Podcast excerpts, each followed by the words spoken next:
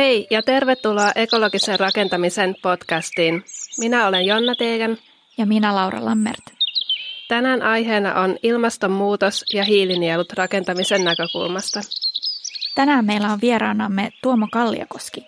Hän on yliopistotutkija Helsingin yliopiston ilmakehätieteen keskuksessa ja Helsingin yliopiston kestävyystieteen instituutissa. Taustaltaan hän on metsäekologi. Viimeiset Kohta kymmenen vuotta hän on tutkimuksissaan keskittynyt ilmastonmuutoksen ja metsien vuorovaikutuksen tutkimiseen.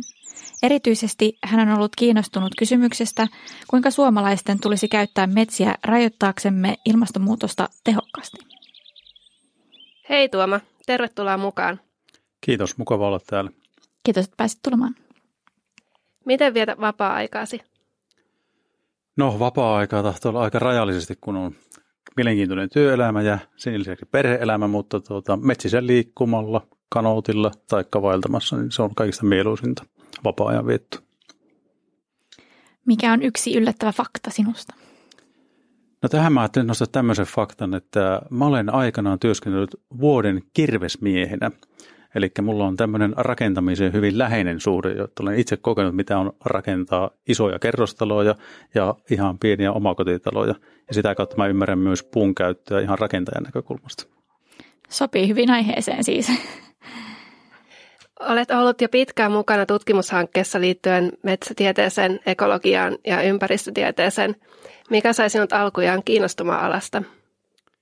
Tämä on oikeastaan tämä metsäala on meille kulkenut suvussa. Isäni on metsäala ammattilainen, hänen isänsä oli metsäala ammattilainen. Että oikeastaan varmaan sieltä isän kautta. Hän vei nuorena poikana metsää ja sitten vei metsätaitokisoihin ja mä huomasin, että on hauska tietää muutenkin kuin, että miltä metsä näyttää. Tämä on hauska tietää, että minkä mittaisia puut on ja kuinka paksuja ne on. Ja aika nuorena mä sitten jo päätin, että hei, mä voisin kyllä opiskella metsätieteitä ja sillä tiellä nyt sitten ollaan. Toisaalta sitten taas, miten mä oon päätynyt tähän ilmastonmuutosteemaan, niin on se, että Rio de Janeirossa 1992 järjestettiin tämmöinen kestävän kehityksen konferenssi. Mä olin silloin 14-vuotias ja mä koin silloin oman ympäristöheräyksen. Ja siitä lähtien mä olen sitten niin vapaa-ajalla aloin lukea kirjallisuutta aiheesta ja sitten mä olen ollut sillä tavalla onnekas, että mä oon pystynyt nämä kaksi teemaa yhdistämään tässä nykyisessä työssä. Tosi hyvä tapa löytää oma tuommoinen passion, intohimo. Millä tavalla metsiä tulisi hoitaa parhaiten, että sieltä saa parhaan mahdollisen raaka-aineen käytettäväksi? Tosi vaikea kysymys, koska nyt taas riippuu siitä, että kenen näkökulmasta katsotaan. Että sehän on sillä tavalla, että meillä on erittäin vahva metsäteollisuussektori, jossa on sitten erilaisia tuotantotapoja. Ja kuitenkin tällä hetkellä Suomen metsistä, kun hakataan puuta, niin noin 70 prosenttia sitä hakatusta puusta menee sellu- ja paperiteollisuuteen, lyhytkestoisiin tuotteisiin, ja sitten vain pieni osa tulee tukkipuuna ja menee sahoille, josta tehdään sitten huonekaluja ja rakennuksia. Että se vähän riippuu, kuka kysyy ja mitä ajatellaan. Sitten tässä on vielä näkökulma sillä tavalla, että meillä on kuitenkin suuri osa metsistä, noin 70 prosenttia on yksityisten henkilöiden omistamia, ja heillä on hyvinkin erilaisia intressejä siitä, että miten sitä metsää tulisi hoitaa tai käyttää. Ja, ja tyypillisesti metsäomistajan, niin jos katsotaan taloudellisen mielessä metsien käyttöä, niin hänen suurimmat tulonsa tulee tukkipuusta, eli sitä järeästä puusta, ja silloin tavallaan on ehkä järkevää, että metsää hoidetaan sillä tavalla, että saadaan sitä tukkipuuta nimenomaan sieltä metsistä. Ja tämä onkin tyypillistä ollut suomalaisen metsätaloudessa. Tehdään harvennushakkuita, joilla poistetaan niitä pienikasvuisia, pienempiä ja heikompikasvuisia puita pois sieltä ja jätetään niitä, jotka näyttää hyväkasvuisilta. Ja sillä tavalla saadaan sitten sillä metsikön kiertoja loppuvaiheessa niitä tukkipuita korjattua. Toisaalta taas sitten tämä vahva paperi- ja selluteollisuus on ohjannut siihen, että tarvitaan paljon raaka-ainetta, jotta saadaan ne tehtaat pyörimään. Ja sitä kautta sitten hakkuutasot on nyt nykyisellä noussut jo korkeiksi ja metsien keski-ikä on nuorentunut. Mutta tästä voidaan jatkaa lisää tämän nauhoituksen aikana. Mm. Minkä suhde talousmetsällä tulisi olla aarniometsään verrattuna? Kuinka monta prosenttia metsästä tulisi olla luonnontilassa? Nyt mä ehkä pyytäisin, että voisi tarkentaa vähän tätä kysymystä, että ajateltuna mistä näkökulmasta, että jos ajatellaan puuntuotantoa, niin silloinhan tietenkin on optimaalista, että meillä mahdollisimman suuri osa pinta-alasta on on talousmetsä. Ihan tarkka, jos ollaan näistä määritelmistä, niin äh, Suomessahan on äärimmäisen vähän varsinaista luonnontilaista metsää. Ehkä joku kolme prosenttia voidaan niin luokitella. Jotkut jopa ollaan sitä mieltä, on sitä mieltä, että meiltä ei löydy ollenkaan luonnontilaista metsää, mutta jonkun määritelmän mukaan löytyy noin kolme prosenttia luonnontilaista metsää. Et meillä on erittäin iso osa pinta-alasta on siis näin katsottuna tämmöistä hoidettua, jollain tasolla hoidettua metsää. Et jos ajatellaan näitä isoja eksistentiaalisia kysymyksiä, joiden ääressä me ollaan tällä hetkellä maailmassa, eli meillä on tämä ilmastonmuutoskriisi ja sen lisäksi meillä on tämmöinen biodiversiteetti- tai monimuotoisuuskriisi. Jos näitä ajatuksia seuraillaan, niin silloin on selvää, että molemmissa tapauksissa, jos me halutaan metsien käytöllä vaikuttaa näihin asioihin, niin meidän täytyisi pystyä lisäämään sitten luonnontilaisten kaltaisten metsien osuutta. Ja siihen on sitten erilaisia tapoja, että me voidaan lisätä luonnonsuojelualueen pinta-alaa, jossa on tiukasti suojeltua, tai sitten me voidaan yrittää niitä talousmetsien käyttö- ja hoitotapoja muuttaa niin, että niin tulee entistä enemmän niitä luonnontilaisten, metsien rakennepiirteitä esimerkiksi. Mitään prosenttiosuutta siitä, että kuinka paljon meillä pitäisi olla näitä niin sanottuja aarinnametsiä tai luonnontilaisia metsiä, niin en, en osaa antaa. Se riippuu siitä, että mikä on se tavoite, mitä tavoitellaan, että jos ajatellaan ilmastotavoitteita, että pyritään siihen Pariisin ilmastosopimuksen yli asteen tai kahden asteen lämpenemisen rajoittamiseen, niin silloin se tarkoittaa, että Suomessakin, niin kuin myös muualla, täytyy yhtä aikaa saada päästöt, fossiiliset päästöt alas ja metsien hiilinielut ylös. Se, että niitä hiilinieluja voidaan sitten kasvattaa monella eri tavalla, että se ei välttämättä tarkoita sitä, että täytyy luonnonsuojelualueiden pinta-alaa kasvattaa. Siihen on muitakin mahdollisuuksia. No, minkälainen määrä hakkuista on kestävä?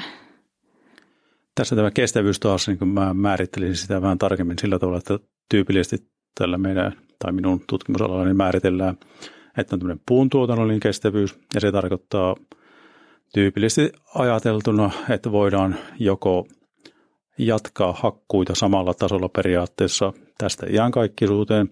Se on niin sanottu puutuntulollinen kestävyys, tai sitten voidaan myöskin määritellä puutuntulollinen kestävyys sillä tavalla, että puustopääoma, eli paljonko meillä on metsissä kuutiometriä Suomessa. Tällä hetkellä meillä on noin 2500 miljoonaa kuutiometriä puuta Suomessa, niin voidaan ajatella, että se puustopääoma ei saisi pienentyä, niin silloin meillä toteutuu puuntuotannollinen kestävyys. Mutta se on vasta ensimmäinen kestävyyden tai yksi kestävyyden laji. Sitten meillä on, voidaan ajatella, että meillä on ekologinen kestävyys, jossa voidaan ajatella sitten nämä kaikki ekosysteemipalvelut, kuten että pystytään metsillä ne ty- tietyt lajit pitämään elossa ja ei uhanalaisena ja se pitäisi parantaa sitä tilannetta. Meillä on hyvin paljon, suurin osa meidän Suomen uhanalaista lajeista on metsälajeja. Eli siitä näkökulmasta täytyisi tätä ekologista kestävyyttä parantaa. Sitten meillä on vielä tämä tämmöinen ilmastokestävyydeksi voitaisiin määritellä, eli metsiä käytetään sillä tavalla, että me emme aiheuta metsien käytöllä ilmaston lämpenemistä. Nythän meillä on se tilanne, että maailmanlaajuisesti katsottuna noin ilmastopäästöistä noin 25 prosenttia on niin sitoutunut maailman ekosysteemeihin ja toinen 25 prosenttia meriin ja vain 50 prosenttia on päätynyt ilmakehään, joka on sitten aiheuttanut tämän ilmastonmuutoksen näistä meidän siis fossiilipäästöistä ja metsäkadosta aiheutuvat päästöt. Ja jos tätä ilmastokestävyyttä halutaan edistää, niin näitä prosenttilukuja täytyy myös metsien osalta saada kasvatettua, eli näitä nieluja täytyy saada ylöspäin. Eli jos nyt ajatellaan taas Suomen tilannetta, niin meillähän kehityskulku on mennyt niin, että meillä on tuolta 1900-luvun alusta, jos ajatellaan, niin meidän metsien tilanne oli aika heikko silloin, johtuen historiallisesta metsien käytöstä, metsien käyttötavasta. Ja 50-60-luvulla meillä oli se tilanne, että hakkuutaso ylitti metsien kasvun. Ja silloinhan meillä alkoi tämmöisiä valtiollisia, hyvin intensiivisiä ohjelmia, joissa pyrittiin metsien kasvua lisäämään. Ja niitä tehtiin muun muassa sillä tavalla, että oitettiin laajoja pinta soita ja kerättiin tämmöistä geneettisesti hyviä, hyvin kasvavien puitten siementä, jota käytettiin sitten taimen kasvattamiseen ja saatiin sillä tavalla puuston kasvua lisättyä. Myös uudistettiin tämmöisiä vajaatuottoisia tai heikosti kasvavia metsiä hakattiin ja niiden tilalle saatiin, uudistettiin, istutettiin tai kylvettiin parempi kasvusta taimiaineesta ja sillä tavalla on saatu metsien kasvua lisättyä. Ja puustopääoma on siis Suomessa kasvanut varsinkin 70-luvulta tänne 2000-luvulle tultaessa niin hyvin voimakkaasti. Mutta nyt nykyisellään tilanne on jo se, että vuonna 2017 hakkuut saavutti uuden ennätyksen 72 miljoonaa kuutiometriä hakattiin teollisuuspuuta. Ja nyt 2018 niin hakkuukertymä nousi ennakkotiedon mukaan taas uuteen ennätykseen 76-77 miljoonaa kuutiometriä, kun meidän kasvun taso on tällä hetkellä se 107. Eli nyt jos ajatellaan näitä meidän tavoitteita, että me halutaan päästöjä vähentää, fossiiliperäisiä päästöjä, silloin meidän täytyy suunnata resurssien käyttöä tänne uusiutuviin materiaaleihin, kuten puuhun. Mutta kun meidän täytyy samaan aikaan saada päästöt alas ja nielut ylös, nyt me ei voida toteuttaa sitä linjaa, että me yksisilmäisesti vain lisätään hakkuita, eikä mietitä näitä nielukysymystä. Eli itse näkisin sillä tavalla, että jos, jos tavallaan Suomi on yksi harvinaisia maita maailmassa, jolla on se tilanne, että meillä on tämmöinen valtava metsäresurssi, jota oikein käyttämällä me pystytään helpottaa tavallaan muiden sektoreiden päästövähennysvaatimuksia, jotka on hyvin tiukkoja, jos me aiotaan pysyä siinä Pariisin ilmastosopimuksen mukaisissa linja, linjauksissa, niin silloin tämä nykyinen hakkuutaso on, on kyllä haastava näiden tavoitteiden näkökulmasta. Jos me pystyttäisiin hieman maltisimmilla hakkuilla, esimerkiksi palataan takaisinpäin noin viisi vuotta ajassa, niin silloin meidän hakkuutaso oli noin 65 miljoonaa kuutiometriä vuodessa. Sillä hakkuutasolla meidän nielu kehittyisi erittäin suotuisasti ja silloin se helpottaisi ehkä näiden muiden sektoreiden päästövähennystavoitteita. Miten, osaatko sanoa niin kuin muissa maissa tai globaalilla tasolla, että miten siellä hoidetaan metsää tai ylläpidetään hiilinieluja? No maapallo on niin kovin laaja alue, että siinä mahtuu hyvin monenlaista metsien käyttöä. Tietenkin se globaalissa mittakaavassa, jos puhutaan ilmastonmuutoksesta ja metsistä, niin se ensimmäinen asia, mikä pitäisi saada muutettua, niin on tropiikin metsäkato. Että se aiheuttaa sen reilun 10 prosenttia kokonais, maailman kokonaispäästöistä aiheuttaa metsäkato, jolloin siihen puuttumalla me saataisiin todella isoja vaikutuksia aikaan. Ja kyllähän Suomi ja suomalaiset metsän tutkijat ja metsäteollisuus on ollut hyvin aktiivinen myöskin tuolla tropiikin, tropiikis, tropiikin alueella toimimaan. Siellä on, on erilaista aktiviteettia ollut jo vuosikymmeniä, myöskin tutkimushankkeita, joissa on pyritty tavallaan kehittämään sitä metsien käyttöä kestävämmäksi. Kuitenkin tavallaan sen metsän hävityksen juuri syyt, ihmisten köyhyys ja tietynlainen näköalattomuus ja tämmöiset ongelmat, että heillä ei ole tavallaan samanlaisia maanomistusoikeuksia vahvoja, mitä täällä meillä länsimaissa, niin se on, se on tavallaan sen yksilön metsähävityksen taustalla oleva tekijä. Eli me ei voida vaan puuttua siihen metsien käyttöön, vaan meidän pitää pystyä mm. puuttumaan siihen kokonaisuuteen, jos me halutaan tavallaan metsien hävitykseen puuttua. Sitten toki onhan meillä tämmöisiä maita kuin Suomi, myös täällä Pohjolassa, Ruotsi on hyvä esimerkki, jossa ollaan tämmöistä hyvin intensiivistä metsätaloutta harrastettu pitkään. Ruotsissa hakkuutasot on ollut jo pidemmän aikaa itse asiassa korkeammalla tasolla mitä, mitä Suomessa. Toisaalta jos katsotaan koko Eurooppaa, niin Euroopassa hiilinielut metsissä on kehittynyt kuluvan vuosina aikana hyvinkin suotuisasti.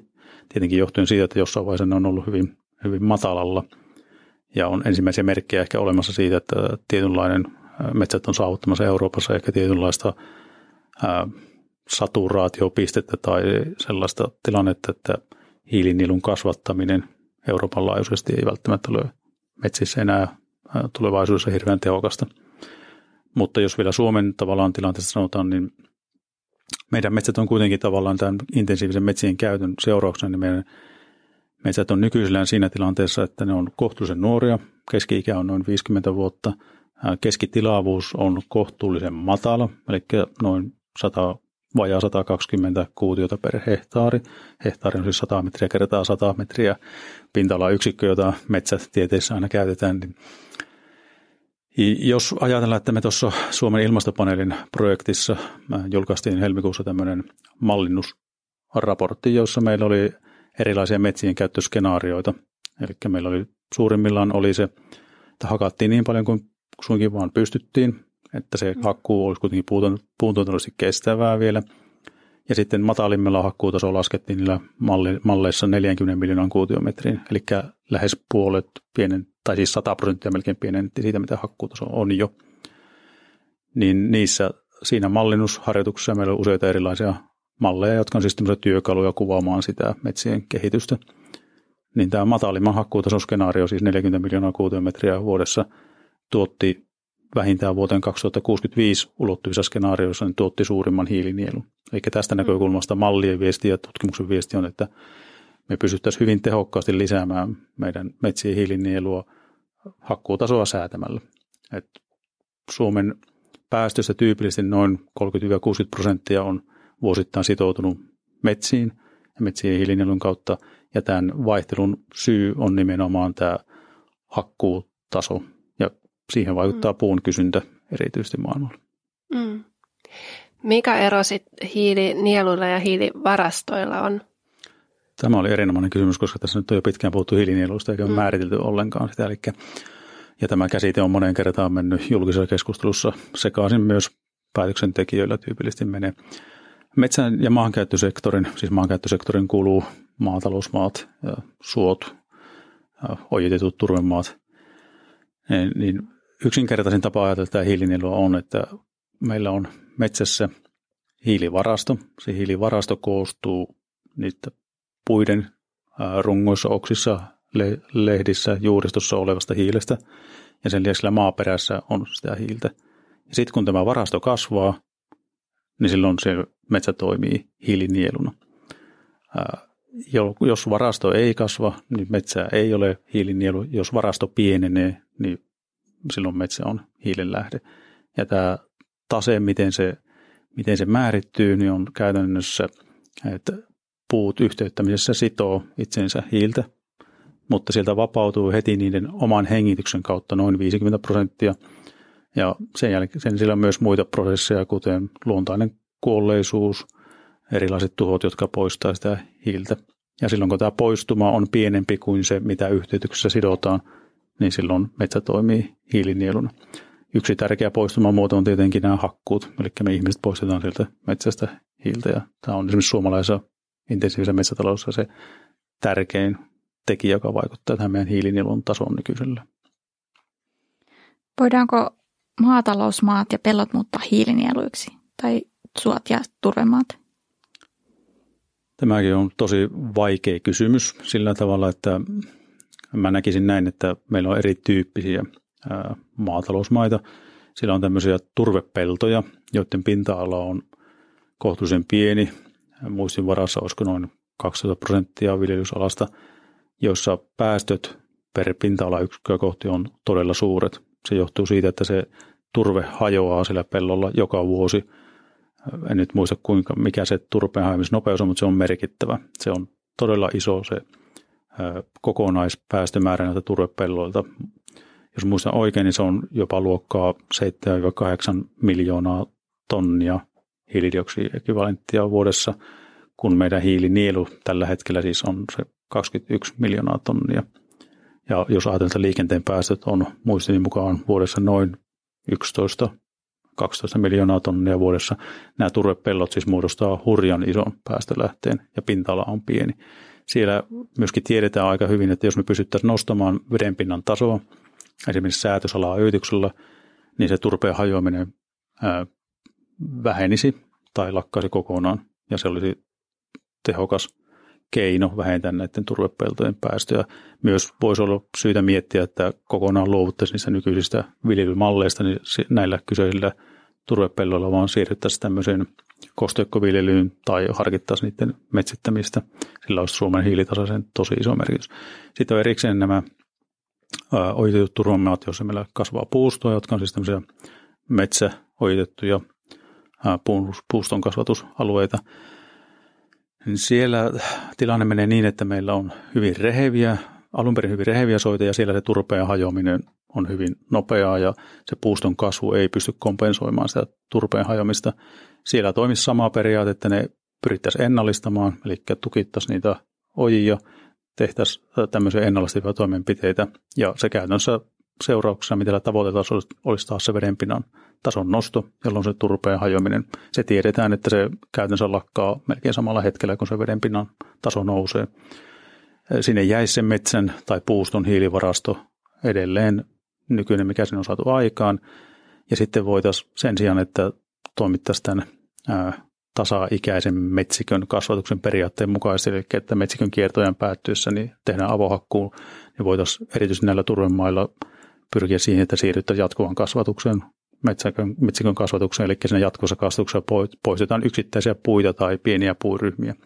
Silloin sinne olisi koko ajan sitä puustoa, joka haiduttamisen kautta poistaisi vettä, että se ei tavallaan vety liikaa se ää, turvemaa jolloin siellä kuitenkin ne puut pysyisivät hengissä ja, ja ehkä jopa kasvaisi jonkun verran.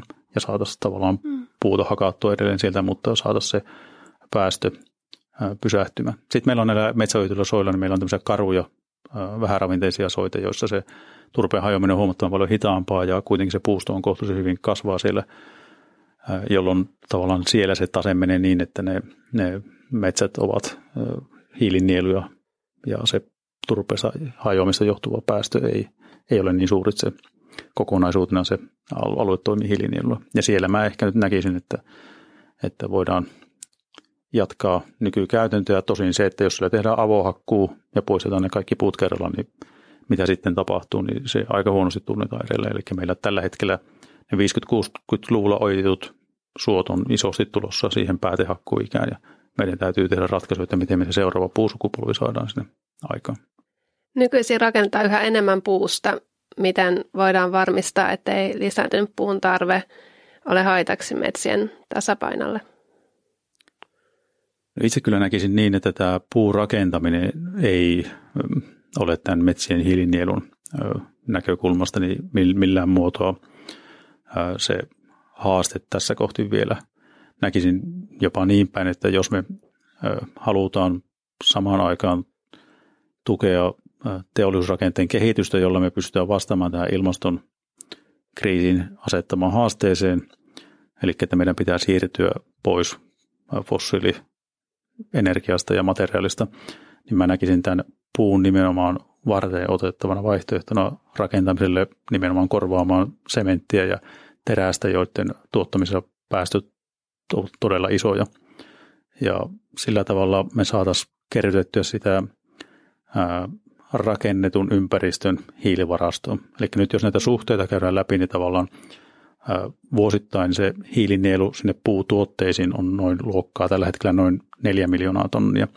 Ja sen metsikön, siis kasvavan metsän hiilinielu kokonaisuutena on noin 21 miljoonaa tonnia.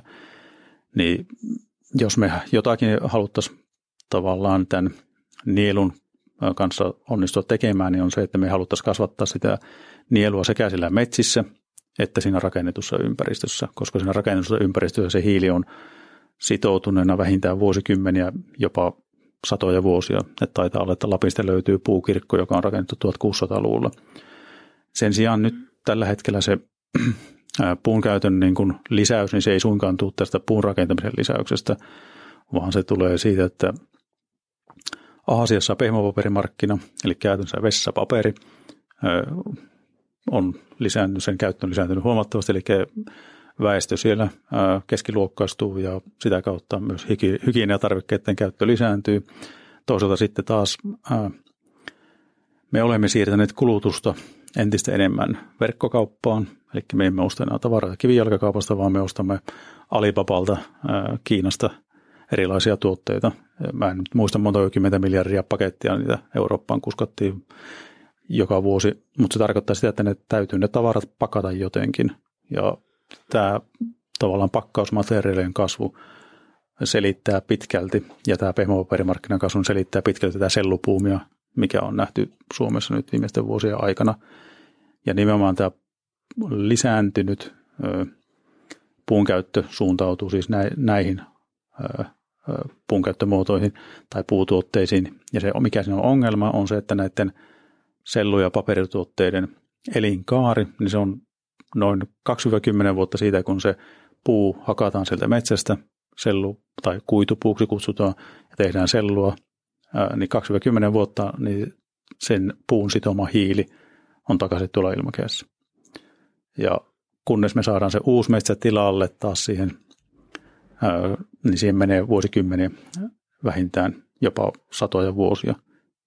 Eli tämä on se, niin se ongelma, minkä kanssa me tällä hetkellä painitaan. Että jos nyt ajatellaan, että tällä hetkellä julkista keskustelua on käyty muun muassa siitä, että kuinka monta uutta sellutehdasta mahtuu Suomeen ja mihin asti meidän puuvarat riittää, niin itse näen, että tämän ilmastohaasteen edessä meidän pitäisi pystyä nimenomaan tätä puun, puun käyttöä siirtämään sieltä kuiduttavasta teollisuudesta niin tänne sahateollisuuden ja uusien innovatiivisten tuotteiden suuntaan, joissa se hiili säilyy mahdollisimman pitkään.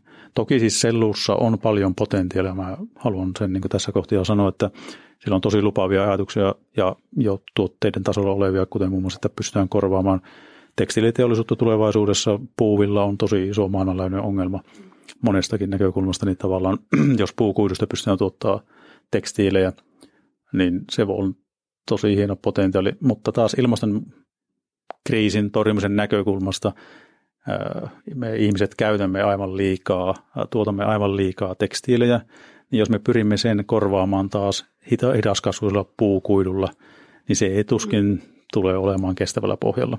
Eli kyllä siinä niin kuin, ja toisaalta sitten taas mä olen monessa tilanteessa metsäteollisuutta koittanut kysellä näitä, että miten he näkee tulevaisuutensa, että mikä on osuus esimerkiksi vuonna 2030 näitä uusia tuotteita, joita he paljon mainostaa.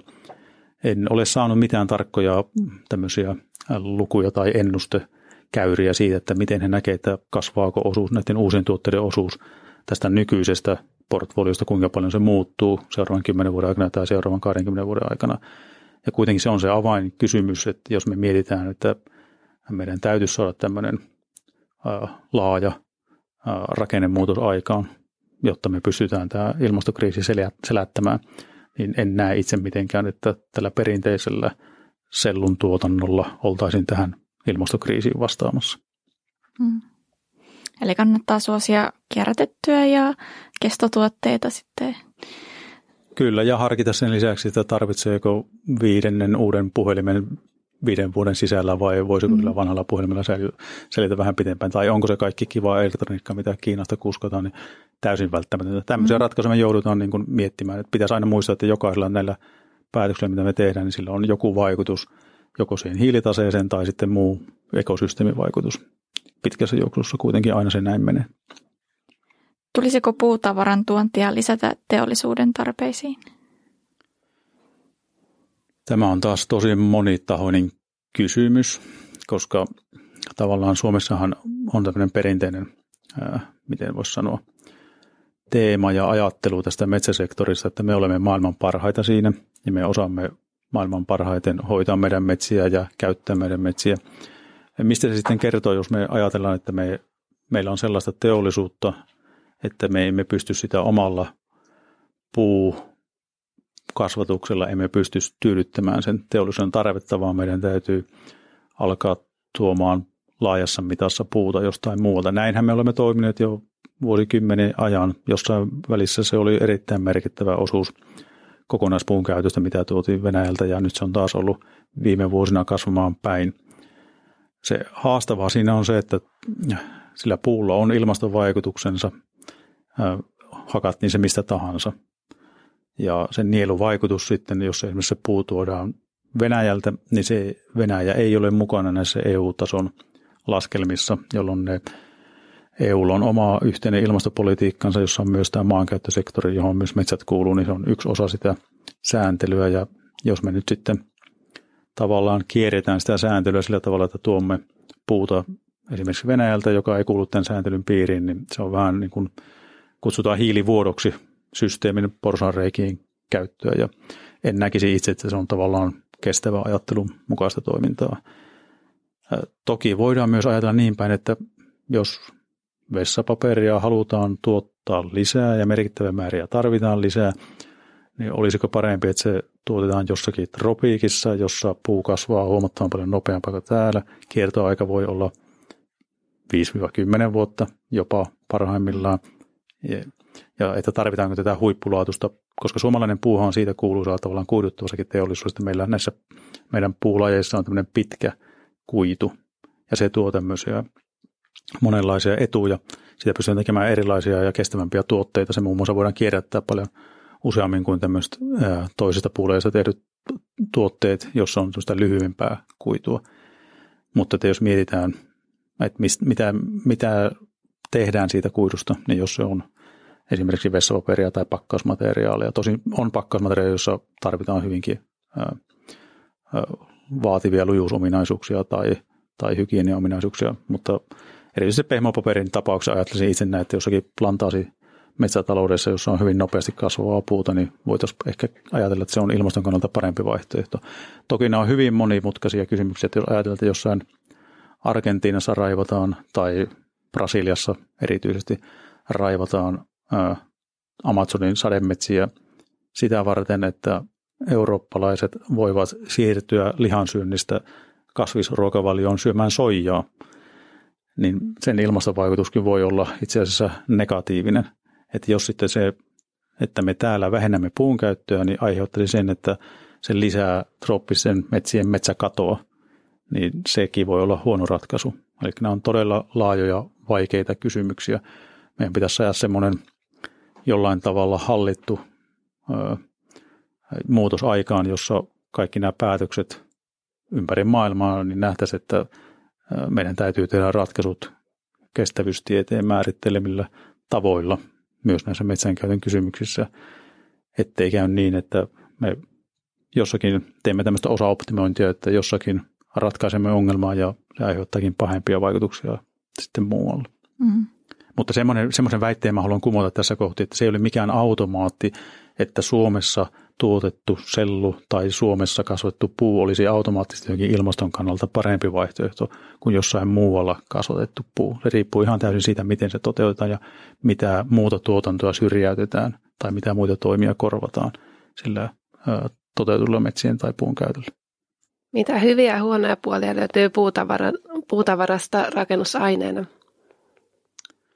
Puuha on ihan todella mahtava insinööritieteen niin kuin, ää, raaka-aine. Tämä on nyt semmoista osa-aluetta, missä mä tunnen olevani hyvin, hyvin heikolla jäillä, mm. mutta tuota, ajattelen niin, että me ei olla läheskään vielä päästy ää, puusta näkemään niitä kaikkia mahdollisuuksia, mitä rakentamisessa voitaisiin käyttää.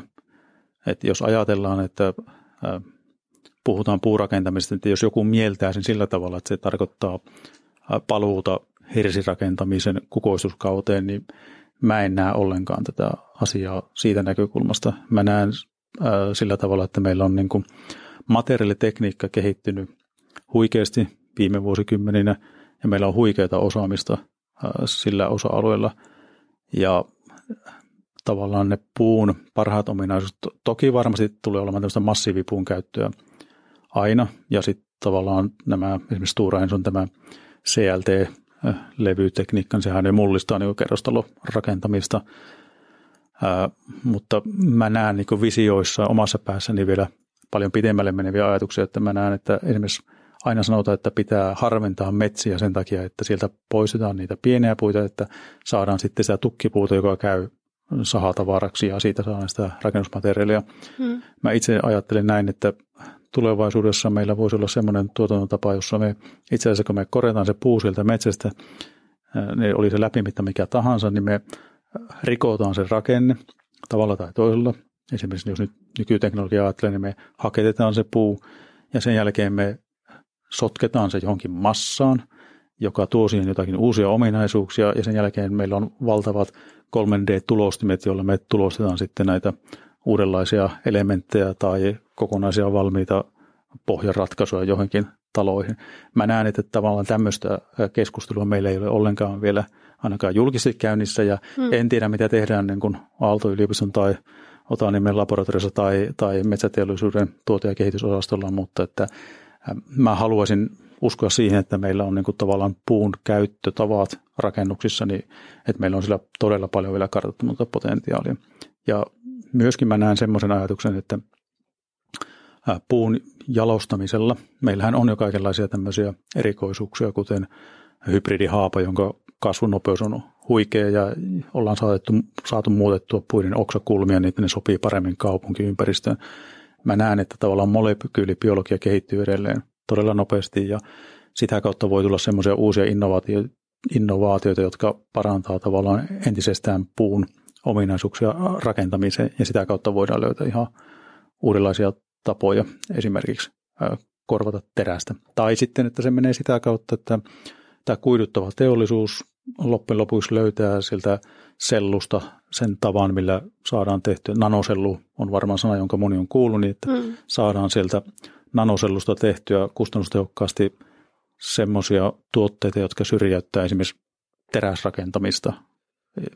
Nythän tällä hetkellä se on edelleen vielä pitkälti suunnittelupöydällä ja kukaan ei tiedä, että kuinka tulee käymään, saadaanko sieltä kaupallisen tai teollisen mittakaavan tuotteita jossain vaiheessa ulos rakentamiseen, mutta että itse näkisin, että potentiaalia on kyllä paljon ja tarvitaan paljon niin kuin visioja ja nääreä, jotka uskaltaa visioida sitä, että miten sitä puuta uskaltaan käyttää. Samaan aikaan mä näen, että visionäärejä on maailman sivu aina ollut, mutta monesti ne visiot jää sinne suunnittelupöydälle sen takia, että ei ole rahoitusta tai uskallusta lähteä toteuttamaan, ottaa sitä riskiä, mm. niin mä heittäisin tavallaan julkiselle sektorille haasteen tässä kohti, että, ja olen itse asiassa tämän haasteen jo viime hallituskaudella energia- ja ympäristöministerinä toiminnalle Kimmo Tiilikaisen monen kertaan vienytkin, että nyt voisi julkinen sektori ottaa tavallaan johtajuutta tässä ilmastokysymyksessä ja tässä puurakentamisessa sillä tavalla, että esimerkiksi kaikki julkisen rakentamisen hankkeet, niissä tehtäisiin yksinkertainen poliittinen päätös, että tietty osuus täytyy siinä rakentamisessa olla aina puuta. Ja sitten kun mente asiakas tai asukas astelisi tämmöisen julkisen rakentamisen tuottamaan rakennukseen, niin siellä olisi etesaulassa kyltti, jos lukisi arkkitehdin ja pääsuunnittelijan nimet, mutta sen lisäksi lukisi, että mikä on se osuus siitä rakennuksen massasta tai tilavuudesta, että paljonko siinä on käytetty sitä puumateriaalia. Tällä tavalla niin kuin sen puun brändiarvoa nostamalla me voitaisiin ehkä nopeuttaa tätä prosessia. Kyllähän puurakentaminen on nousussa tietyllä tapaa Suomessa, mutta että ei missään tapauksessa siinä vauhdissa olla, mitä ilmastotavoitteiden näkökulmasta tässä muutoksessa pitäisi olla. Mm. Tässä voisi ehkä myös mainostaa omaa tutkimushanketta. Kiitokset koneen säätiölle. Sain viime vuoden puolella kolmen vuoden tutkimukselle rahoituksen heiltä, jossa yksi osa, mitä mä lupasin selvittää, oli se, että mitkä on meidän tavallaan metsäteollisuudessa ja äh, sitten taas toisaalta rakennusteollisuudessa olevat tämmöiset pullonkaulat siihen, että miksi puun rakentaminen ei edisty nopeampaa kuin mitä se on edistynyt. Onko ne sillä teknisen toteuttamisen puolella vai onko ne kuitenkin sitten jollain tavalla tämmöisiä psykologisia ää, juttuja, jotta on totuttu toimimaan tietyllä tapaa ja, ja ehkä ei osata mieltää sitä, että nyt olisi aika nähdä maailmaa uudella tavalla. Hmm. Millä tavalla puuta voi käyttää kiertotaloudessa? Kiertotaloudessa tavallaan puun se, se käyttöperiaate menee sillä tavalla, että pyritään ensiksi mahdollisimman iso osuus siitä puusta saamaan käyttöä mahdollisimman pitkäkestoisiin kohteisiin. On se sitten huonekaluihin tai rakentamiseen tai mihin ikänä sitten nyt osataan käyttää puuta.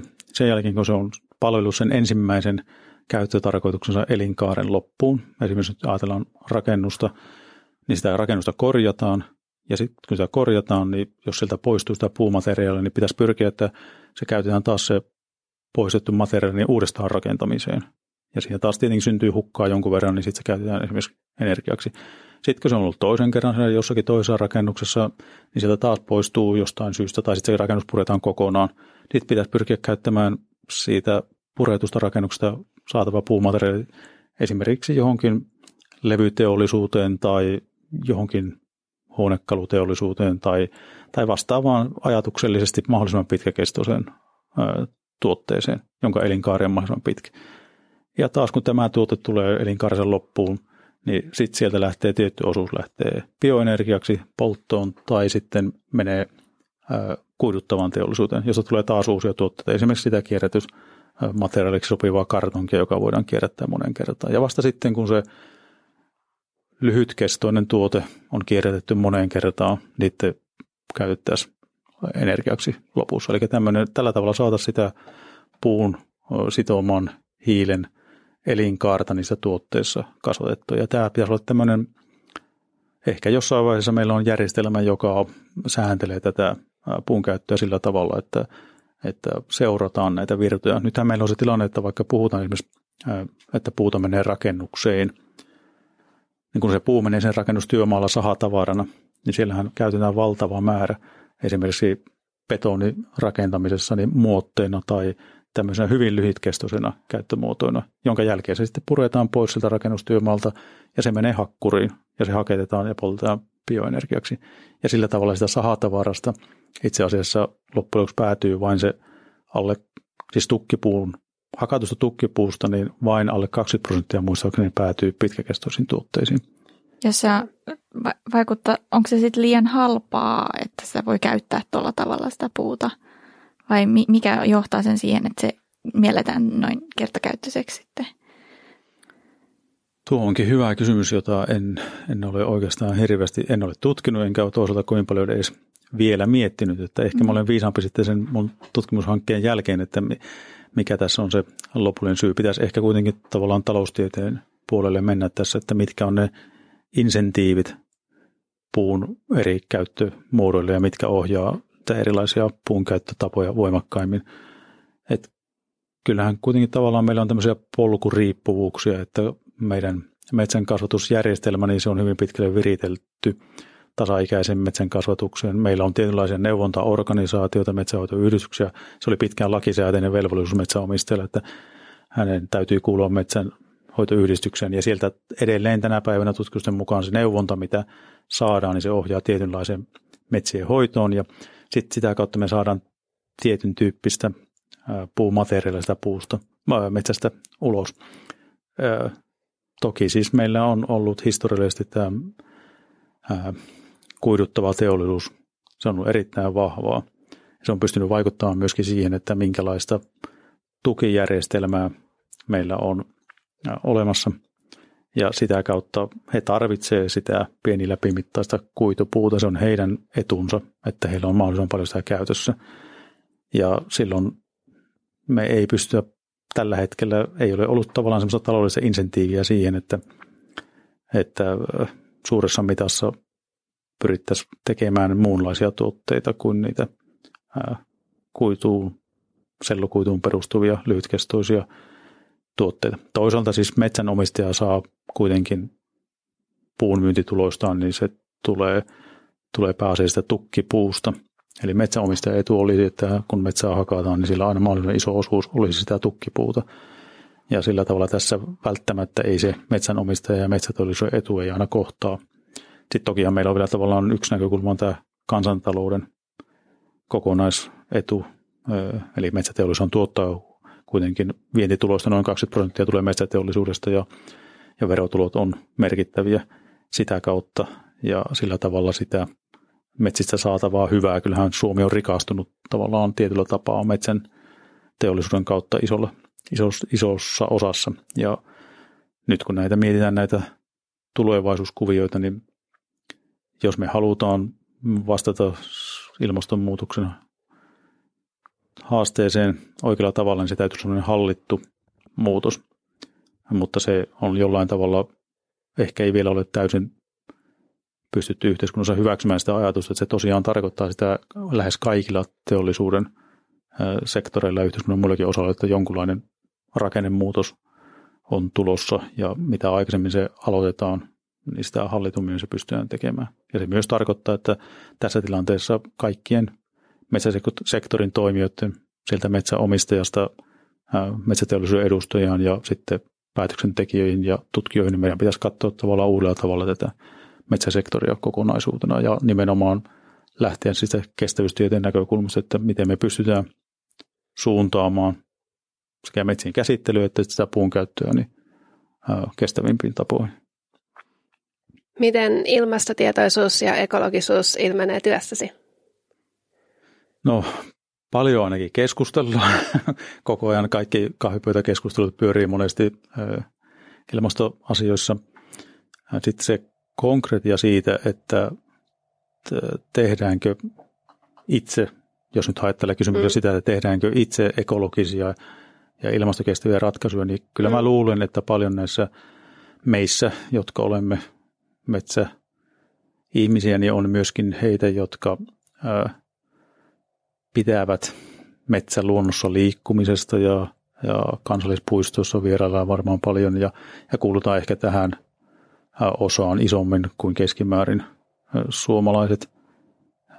Mutta sitten taas tämä ilmastokysymys, niin tutkijat ovat sillä tavalla haastavassa tilanteessa, että tutkijan työhön kuuluu tänä päivänä, että se on, se on kansainvälistä työtä. Mm. Ja se tarkoittaa, että täytyy olla, jos ei nyt päivittäin, niin vähintäänkin, tai no voisi sanoa, että omalta osaltaan päivittäin olla johonkin päin maailmaa yhteydessä ja digitaalisesti, mutta sitten täytyy myöskin matkustaa aika, mm. aika paljon tyypillisesti ja sitä kautta se henkilökohtainen hiilijalanjälki saattaa olla aikamoinen. Että, Niitä tietenkin sitten kompensoitte tätä matkustamista varmaan istuttamalla lisää metsää.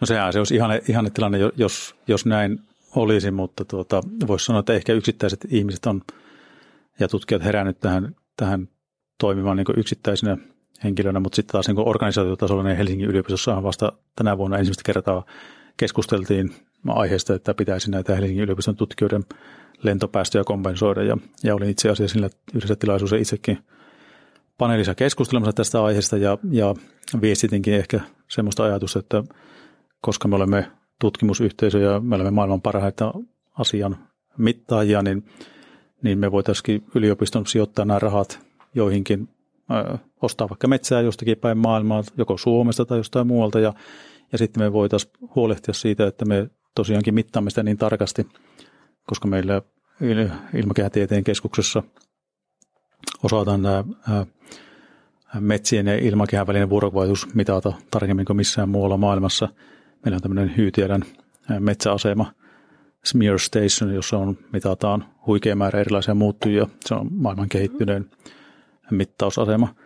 Niin me voitaisiin sitten tavallaan tämmöistä konseptia viedä muuallekin ja, ja sitä kautta varmistaa, että tosiaan jos sanotaan, että me kompensoidaan päästöjä metsiä lisää kasvattamalla, niin näin tapahtuu, koska näissä kompensaatioprojekteissa on semmoinen ongelma, että,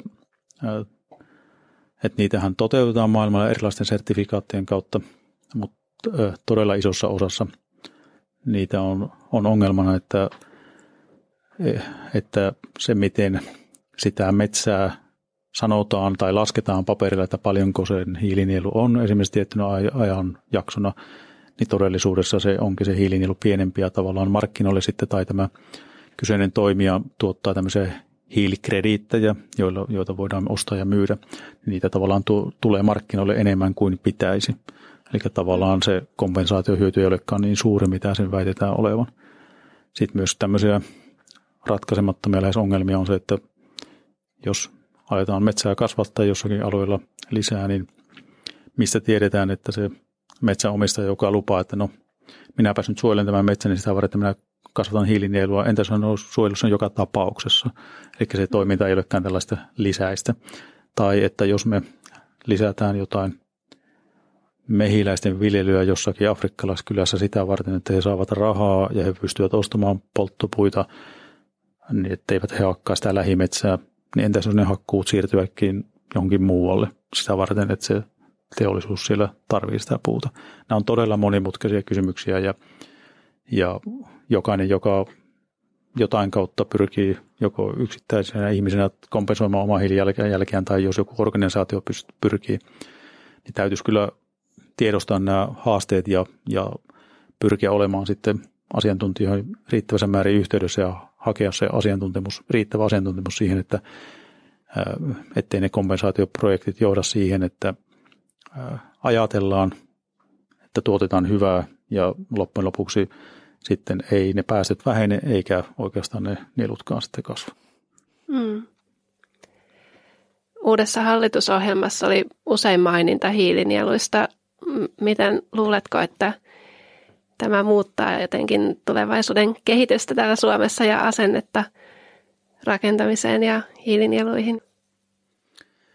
Joo, mä olin tosi iloinen siitä hallitusohjelman tavallaan ylätason linjauksista. Mä pidän itse henkilökohtaisen erinomaisena sitä, että saatiin se kirjaus siitä, että Suomen täytyy olla, tulisi olla hiilineutraali 2035. Ja siellä oli myös linjaus siitä, että pyritään hiilinieluja kasvattamaan tosiaan metsissä. Mm. En nyt muista, oliko se linjausta siitä, että pyritään puurakentamista edistämään, mutta sehän on ollut jo lähes joka hallituksessa jo mm. vuosikymmeniä tai olla linjauksena, että luulenpa, että se taitaa tällä kertaa sieltä löytyä. Nämä ylätason linjaukset on, on niin hyviä.